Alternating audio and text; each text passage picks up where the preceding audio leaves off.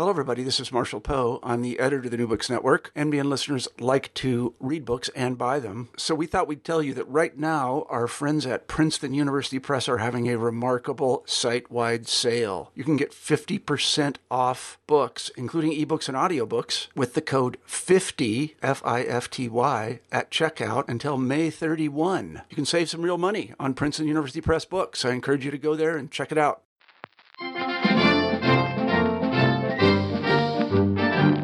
Welcome to the New Books in Politics podcast on the New Books Network. I'm your host, Bill Scher. Today we are joined by longtime investigative journalist, Northwest correspondent for the Southern Poverty Law Center, and author of the new book, Alt America, David Neiwert. Thanks for being on the show. Always good to be here, Bill. Thanks for having me. So, this is a book that uh, traces the history of the uh, alt right movement. Uh, but you have been on the beat of uh, far right extremism for a long time. Tell us a bit more about your background and what led you to write this book. Well, my first newspaper job was in the Idaho Panhandle back in the late 70s, and that was just about the same time that uh, we had the Aryan Nations uh, folks moving in to that same neck of the woods, just 20 miles south of the town where I was working. And so I had pretty early exposure to them.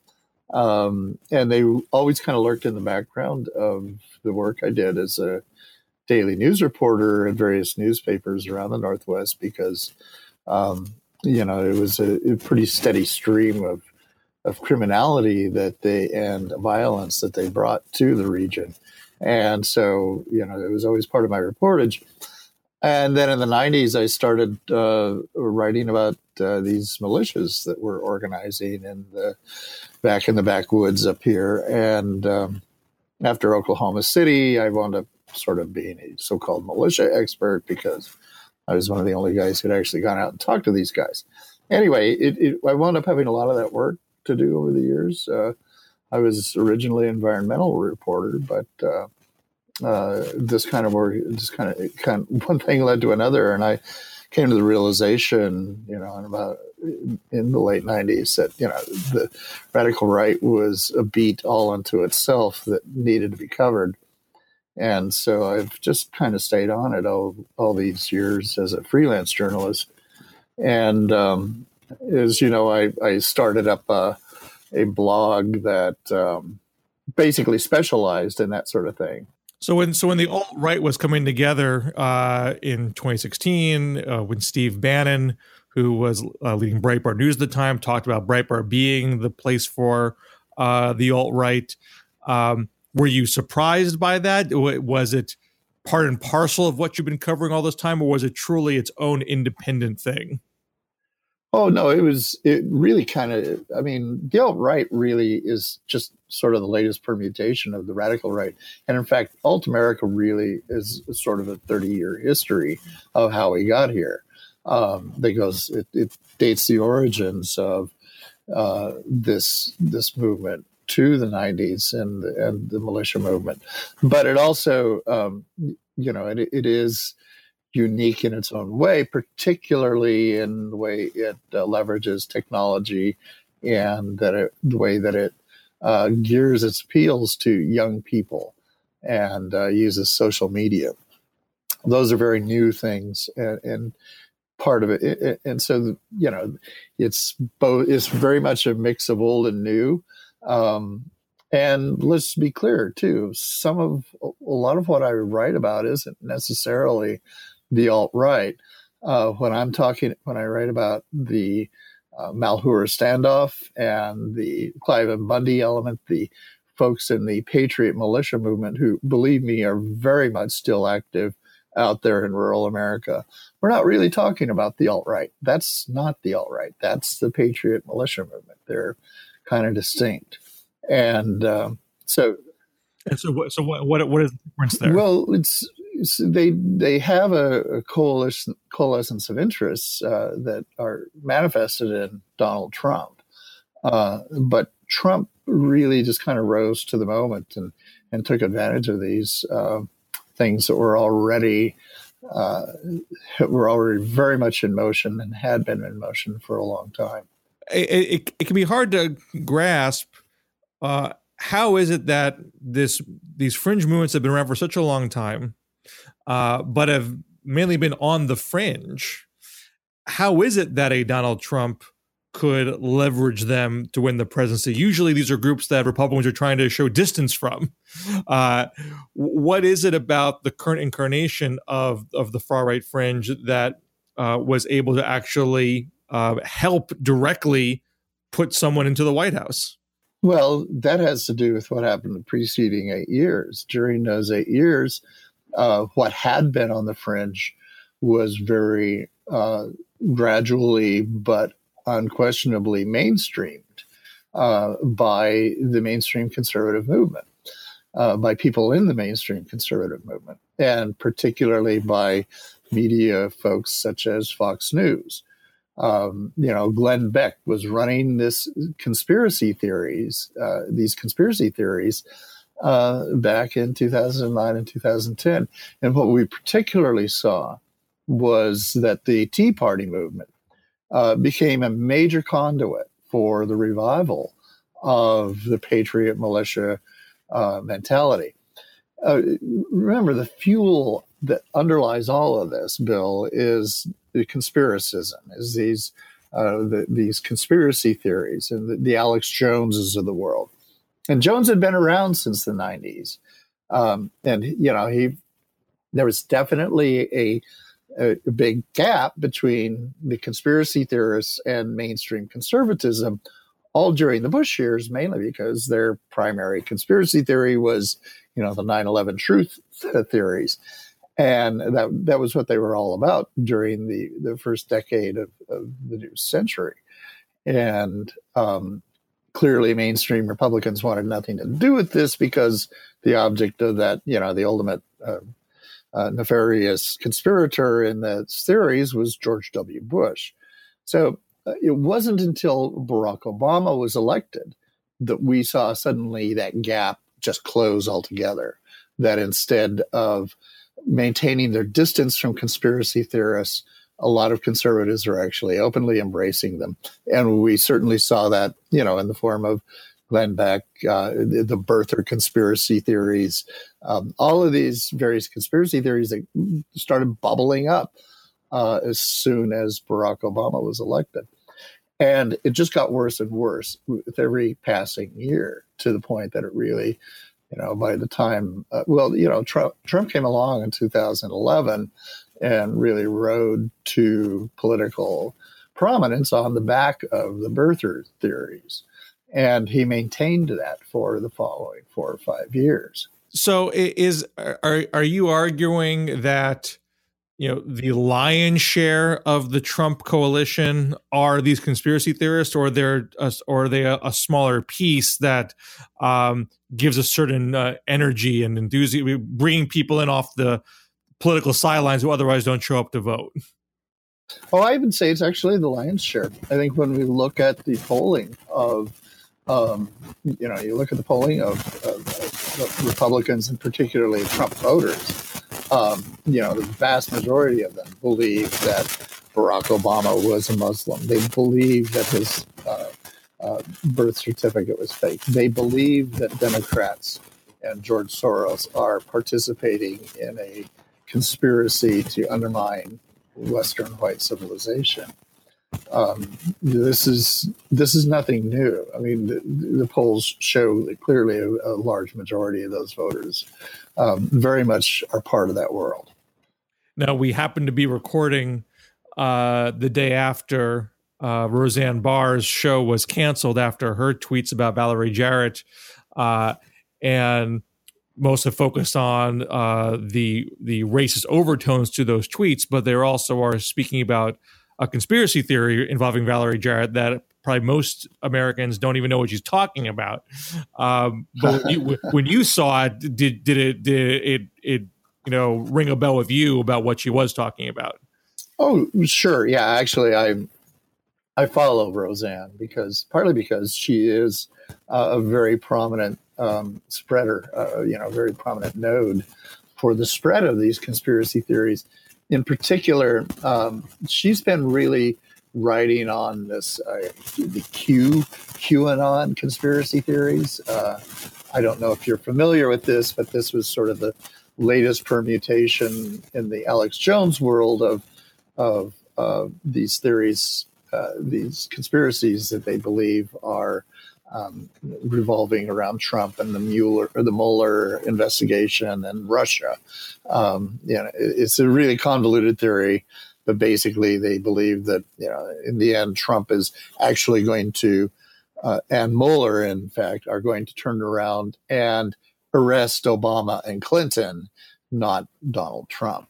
That's that's what the Q theory is about, and it, Roseanne was one of the main uh, people participating in this, you know, as a major node in Twitter for the spread of these theories. And so she's been and she's been doing this stuff for years. She's been dabbling in conspiracy theories. Um, and some of them are really profoundly anti-Semitic, including the uh, George Soros conspiracy theory that she was dabbling in just the very same day that she was tweeting out stuff about Valerie Jarrett. Well, what is the uh, when you when you look back at the thirty years of this, uh, as you do in your book Alt America, um, a- anti-Semitism uh, seems to be a constant thread, and I, am personally a little befuddled by that. Uh, you know, you could maybe see how people might have there might be a racist backlash after having an African American uh, president for eight years, uh, but why is why is anti-Semitism a constant? Why why do almost all conspiracy theories seem to you know lead back to that at some point? Well, a lot of it has to do with the origin of the whole conspiracy theory world, which you know goes back to the 1920s when uh, Henry Ford published uh, the International Jew, uh, which was a repackaging, uh, basically an English packaging of the protocols of the Seven Elders of Zion, which was then in fact picked up by Adolf Hitler you know, and, and widely spread by Hitler in the 20s. Um, Ford uh, did later in the late 1930s apologize uh, for publishing this this text, but um, it's never gone away. Um, and honestly, those the the um, protocols of the seven elders of zion probably is one of the, the, very earliest conspiracy theories although i, I found when i was actually um, researching the Japanese American internment that these theories preceded even the the anti-Semitic theories. Uh, by you know there there are theories that the the yellow peril theory that was aimed at at uh, preventing Japanese immigration uh, was, you know, basically a big conspiracy theory as well. So uh, they've been around, but but the the anti-Semitic conspiracy theories have always been the very sort of meat and bones of the conspiracism world, and a lot of that has to do with the sort of shape of them. They you have to have uh, in order for conspiracy theories to work, you actually have to have a, a target um, uh, group, such as Jews, um, that a lot of people don't necessarily have a lot of contact with. And it, so it becomes very easy to make them scapegoats in these theories, as well as, you know, make them out to be nefarious actors in a, in an evil plot. And that really is, is kind of the bottom line of it. But the but the point of conspiracism has always been to undermine democracy. I mean, that's a lot of these uh, the original conspiracy theories were, you know, date back to um, the you know the Illuminati conspiracy theories that were uh, raised in the 1800s in Europe um, were actually attempts by the monarchists to keep people who were attracted to the Reformation and uh, the Enlightenment from gaining actual um, uh, uh, influence. And it has to do with basically it's it's all about the people who are who already have control and power use conspiracism as a means of um, separating people from the democratic values that might actually otherwise give them the power that they would have to overtake these sort of oligarchic influences. So that really is the bottom line. I mean, I mean, think about how conspiracy theories work, Bill. You've got you have people who um, believe them because a it feels initially empowering. You feel like you've got secret knowledge that nobody else has, and and that you can see beyond the veil, and you know it's it, it has a very empowering feeling to it. That's a, a lot of their appeal. But further along you go into the world of conspiracism, the overarching narrative that that you absorb is this sense that the average individual is actually up against forces so deep and entrenched and entrenched and nefarious that they have no chance of of overcoming them. So they you're ultimately the where that narrative arc takes you is to you know living in a cabin in the woods with uh, a cache of beans and rice and a bomb shelter. Because and, and totally disengaging from your democracy. Thinking believing that your vote is a joke that that democracy itself is a joke and and that is what the narrative of conspiracism really is about it's about persuading people to give up on their democracy so as you've been tracking uh, these groups uh, all you know, more recently now you have the conspiracy theory movement uh, electing someone who traveled in conspiracy theories himself. You know, starting with with the with the birther conspiracy. Uh, in the White House, I mean that that's unusual for conspiracy theorists to see them electing one of their own uh, to a place of power. How does how has that altered their view of the world? Well, it's it's actually rather funny because now, of course, all of the conspiracies are I mean, I mean, in some ways, it's it hasn't changed a lot because they see Trump as being up against these uh, forces of globalism that they're that they're always going on and on about. They see, and any criticism of him, uh, and anything that anything that you know, not just criticism, but any scandal into which he falls, is in their view something just generated uh, on behalf of these evil globalists. And um, so, you know, that's it, it definitely makes them. It, it's it puts them in an opposition because, yeah, they've always uh, opposed um, the government, but now they've kind of shifted things. Now that they've got one of their own in government, um, to now they're attacking the deep state. And so that's why you hear Sean Hannity and all these guys yammering on endlessly about the deep state because that's the those that's the sort of node of the globalist conspiracy now that now that their own man is is actually running the government. Now, in your book, and we're, talking to David Neiwert, author of Alt America, which was published by uh, Verso. Um, as much as looking at uh, far right extremism or any sort of extremism, there's a certain um, there's, there's a comical nature to it at times, but it gets very serious when you talk about acts of domestic terrorism. Uh, can you explain uh, the the history of uh, far right domestic terrorism in recent years, and and and why is it that uh, that threat has not been taken as seriously as international terrorism? Sure. Well, um, I, I, actually started writing a lot about domestic terrorism in the 1990s, mainly because of Oklahoma City and Eric Rudolph and the spate of domestic terrorism that we had then. And um, as you know, as the next century moved in, uh, and you know, during the Bush years, the Patriot movement uh, definitely went into decline, as did the domestic terrorism that accompanies it. Um, However, by late in Bush's tenure, we started seeing uh, a return of these militias, and we also started seeing um, very much an increase in the domestic terrorism. To, so much to the point that beginning in 2008, I started, I created a database that we ran for, at, eventually published at Reveal News just last summer. Um, of domestic terrorism, and uh, I started keeping track of all the cases um, the really kind of signal case was in June of 2008 when uh, a man named Jim David Adkisson walked into a Unitarian church in Knoxville, Tennessee, and began gunning people down.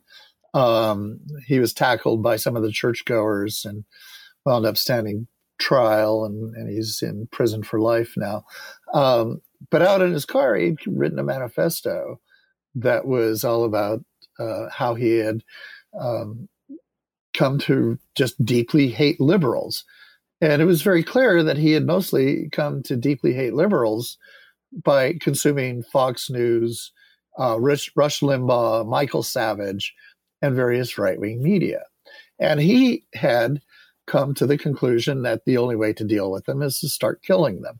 And his manifesto urged people to do that. Um, ever since then, we've we've since we have seen just a real steady stream of of it definitely was a, a major increase in right wing domestic terrorism.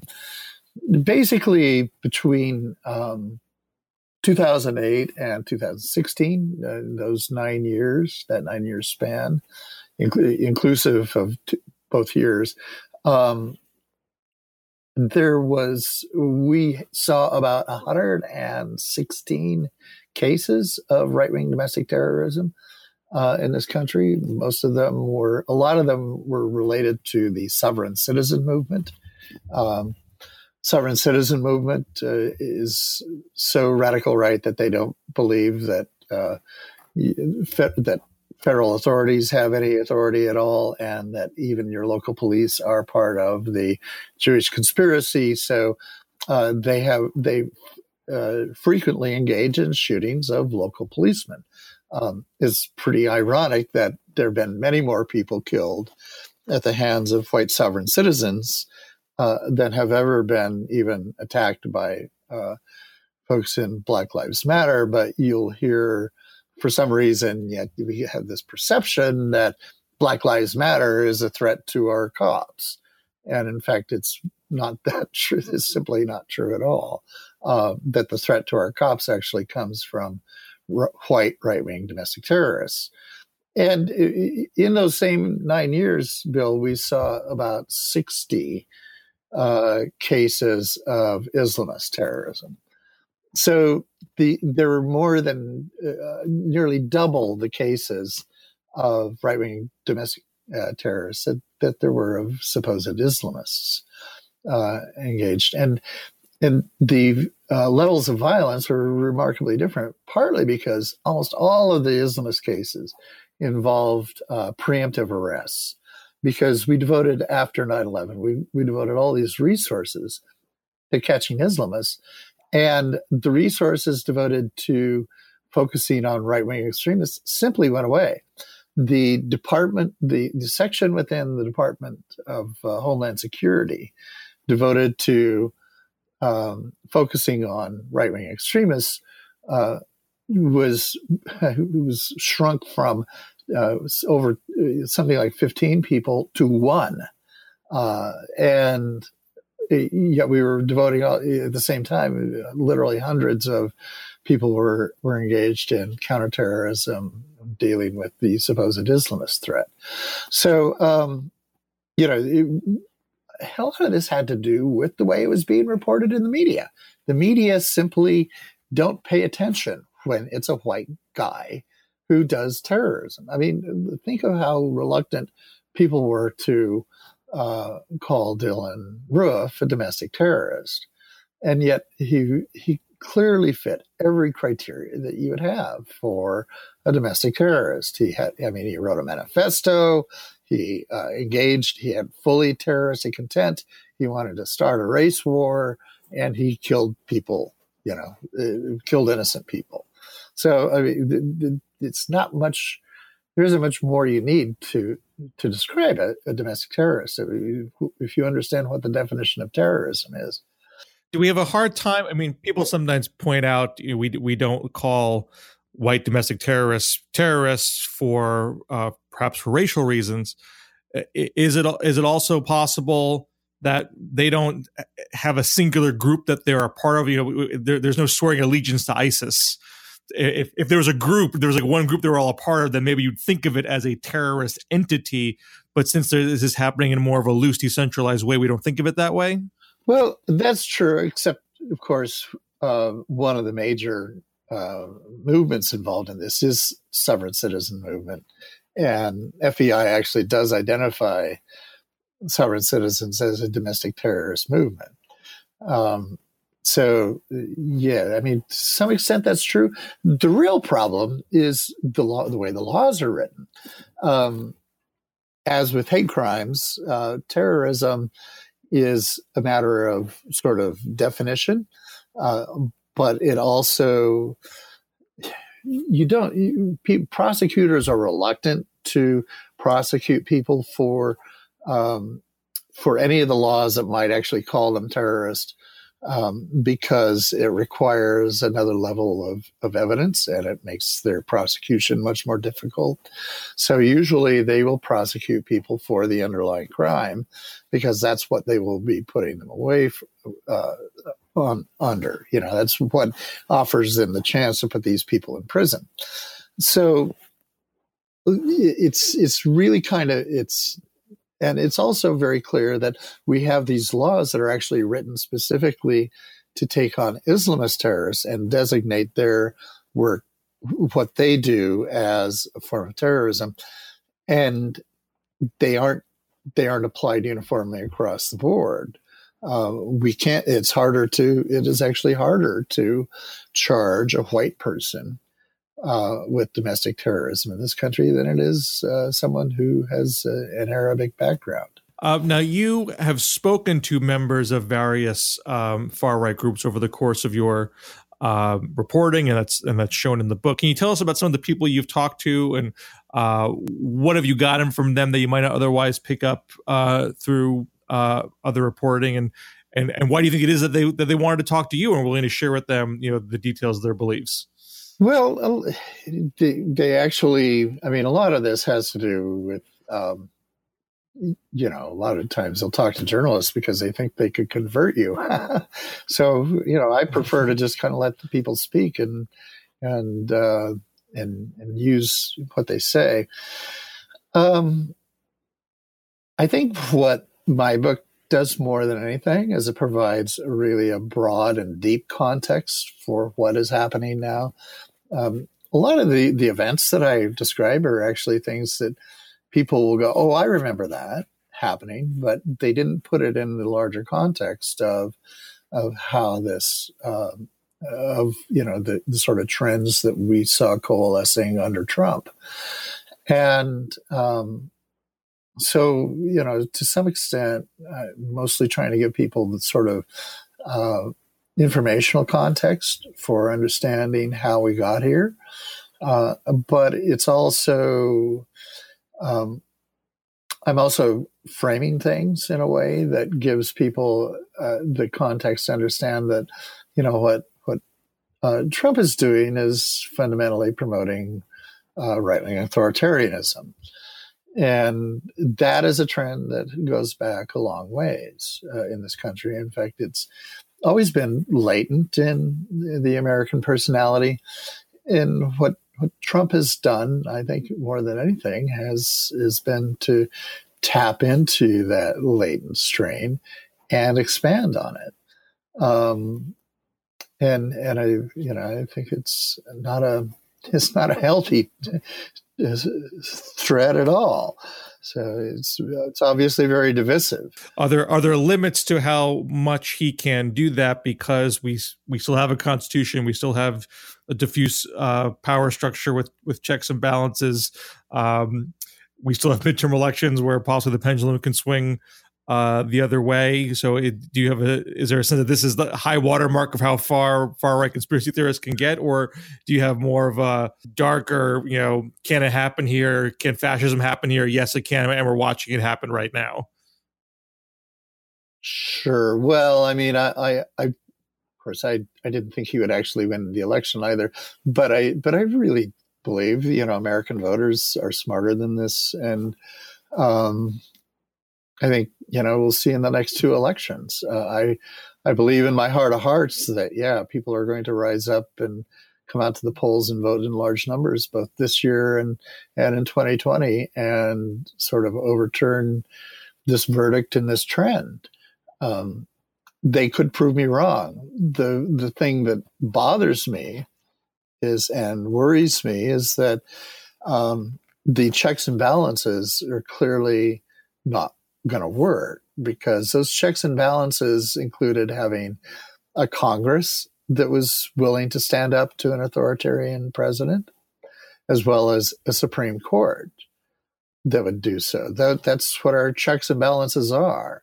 And right now, we don't have a Congress that will do it, and I don't think we have a court that will either. Circling, circling back a bit to uh, to Roseanne, uh, Roseanne Barr, uh, she is not someone who was seen as a conservative until more recently, and even some conservatives will still say she's a far left liberal, not a far right conservative. Um, it, in your research, uh, how much does the far left extreme and the far right extreme uh, do come together. I mean, there there have been cases of far left domestic terrorism. There's been the Unabomber. Uh, there was the congressional shooter who was a Bernie Sanders supporter. Uh, is it something that is just a facet of the far right, or do you see it on both sides? Oh yeah. Um, well, particularly when you get to the very, very radical far left, the uh, um, you know the folks in Occupy. Uh, there's I've certainly ser- seen a huge amount of bleed over uh, from people who were involved in Occupy, who later became uh, hardcore Trumpers. Um, in part because they hated uh, Hillary Clinton with such a white hot passion, but also I think because that they were inclined to this populist outlook in the first place, as well as the conspiracism.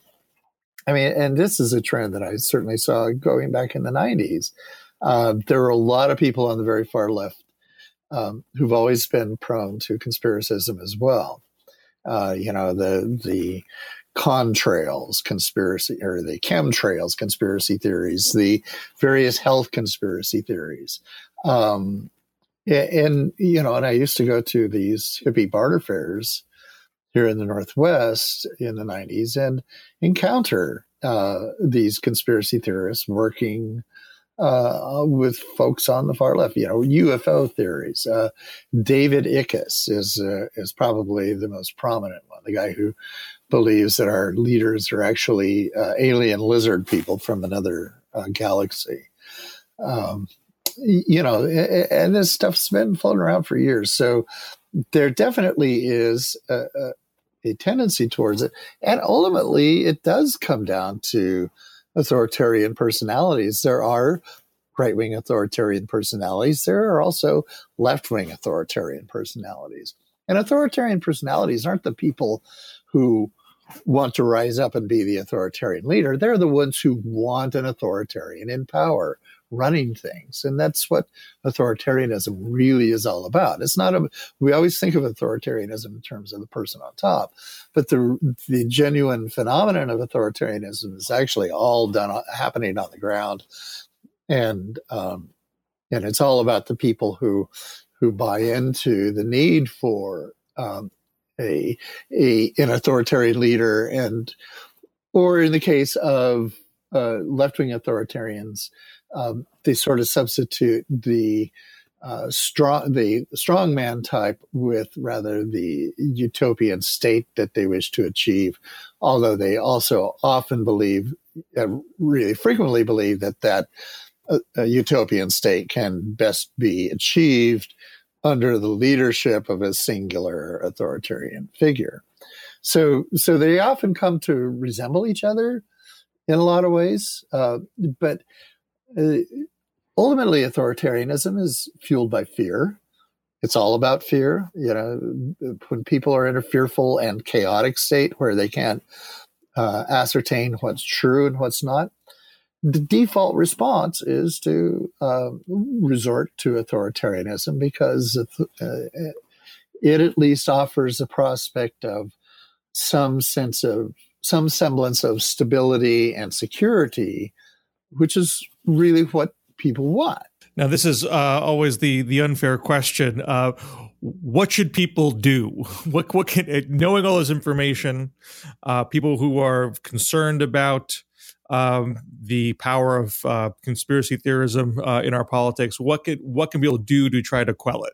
Well, of course, it's very hard. Um, once people go down the conspiracy theory rabbit hole, it's it's almost impossible to pull them out, and it takes a lot of work and a lot of love and um, and it's it's really really hard because uh, they're really immune to logic and facts and reason. Uh, the only thing that they're actually not immune to is is um, emotional appeals and um, personal narratives, and it, yeah, it, it's a lot of work. Um, but really simply put, I mean, the flip side is that actually the short term answer uh, right now is it's really very simple vote. Get everybody you know out to vote. Get everybody off mm-hmm. their butts and get mm-hmm. them into the voting booths because this is a profoundly anti democratic movement. It's about undermining democracy. It's about putting democracy in the hands of oligarchs and or putting our, our, our society in the hands of oligarchs and and and actually ceding our own political power that is embodied in the vote um, to other people. So, um, yeah, that's the bottom line is if and the only thing ultimately that that these guys actually understand is raw political power. So if you beat them about the heads and necks at the polls, um, eventually a lot of this stuff loses its teeth, and people who are then in the in the very engaged in the hard work of pulling their friends and loved ones out of the conspiracist rabbit hole uh, actually have a much better chance at succeeding. Um, as long as these guys are in power, it's really hard because uh, these guys, you know, the, call the ha- conspiracists, conspiracists have to do is, you know, look up to the top of the heap right now and say, hey, stuff's working. It's all true, you know? And so, um, yeah, I, uh, the the answer in a lot of ways, at least for us right now, is is pretty simple. Uh, just get people out to the polls, as many as you can. Get everybody out to vote. It's because it's it's about it's about saving democracy. It's about reviving democracy. The book is Alt America The Rise of the Radical Right in the Age of Trump, published by Verso. Uh, David Neiwert, thanks for being on New Books in Politics. Hey, thanks for having me, Bill. I really appreciate it.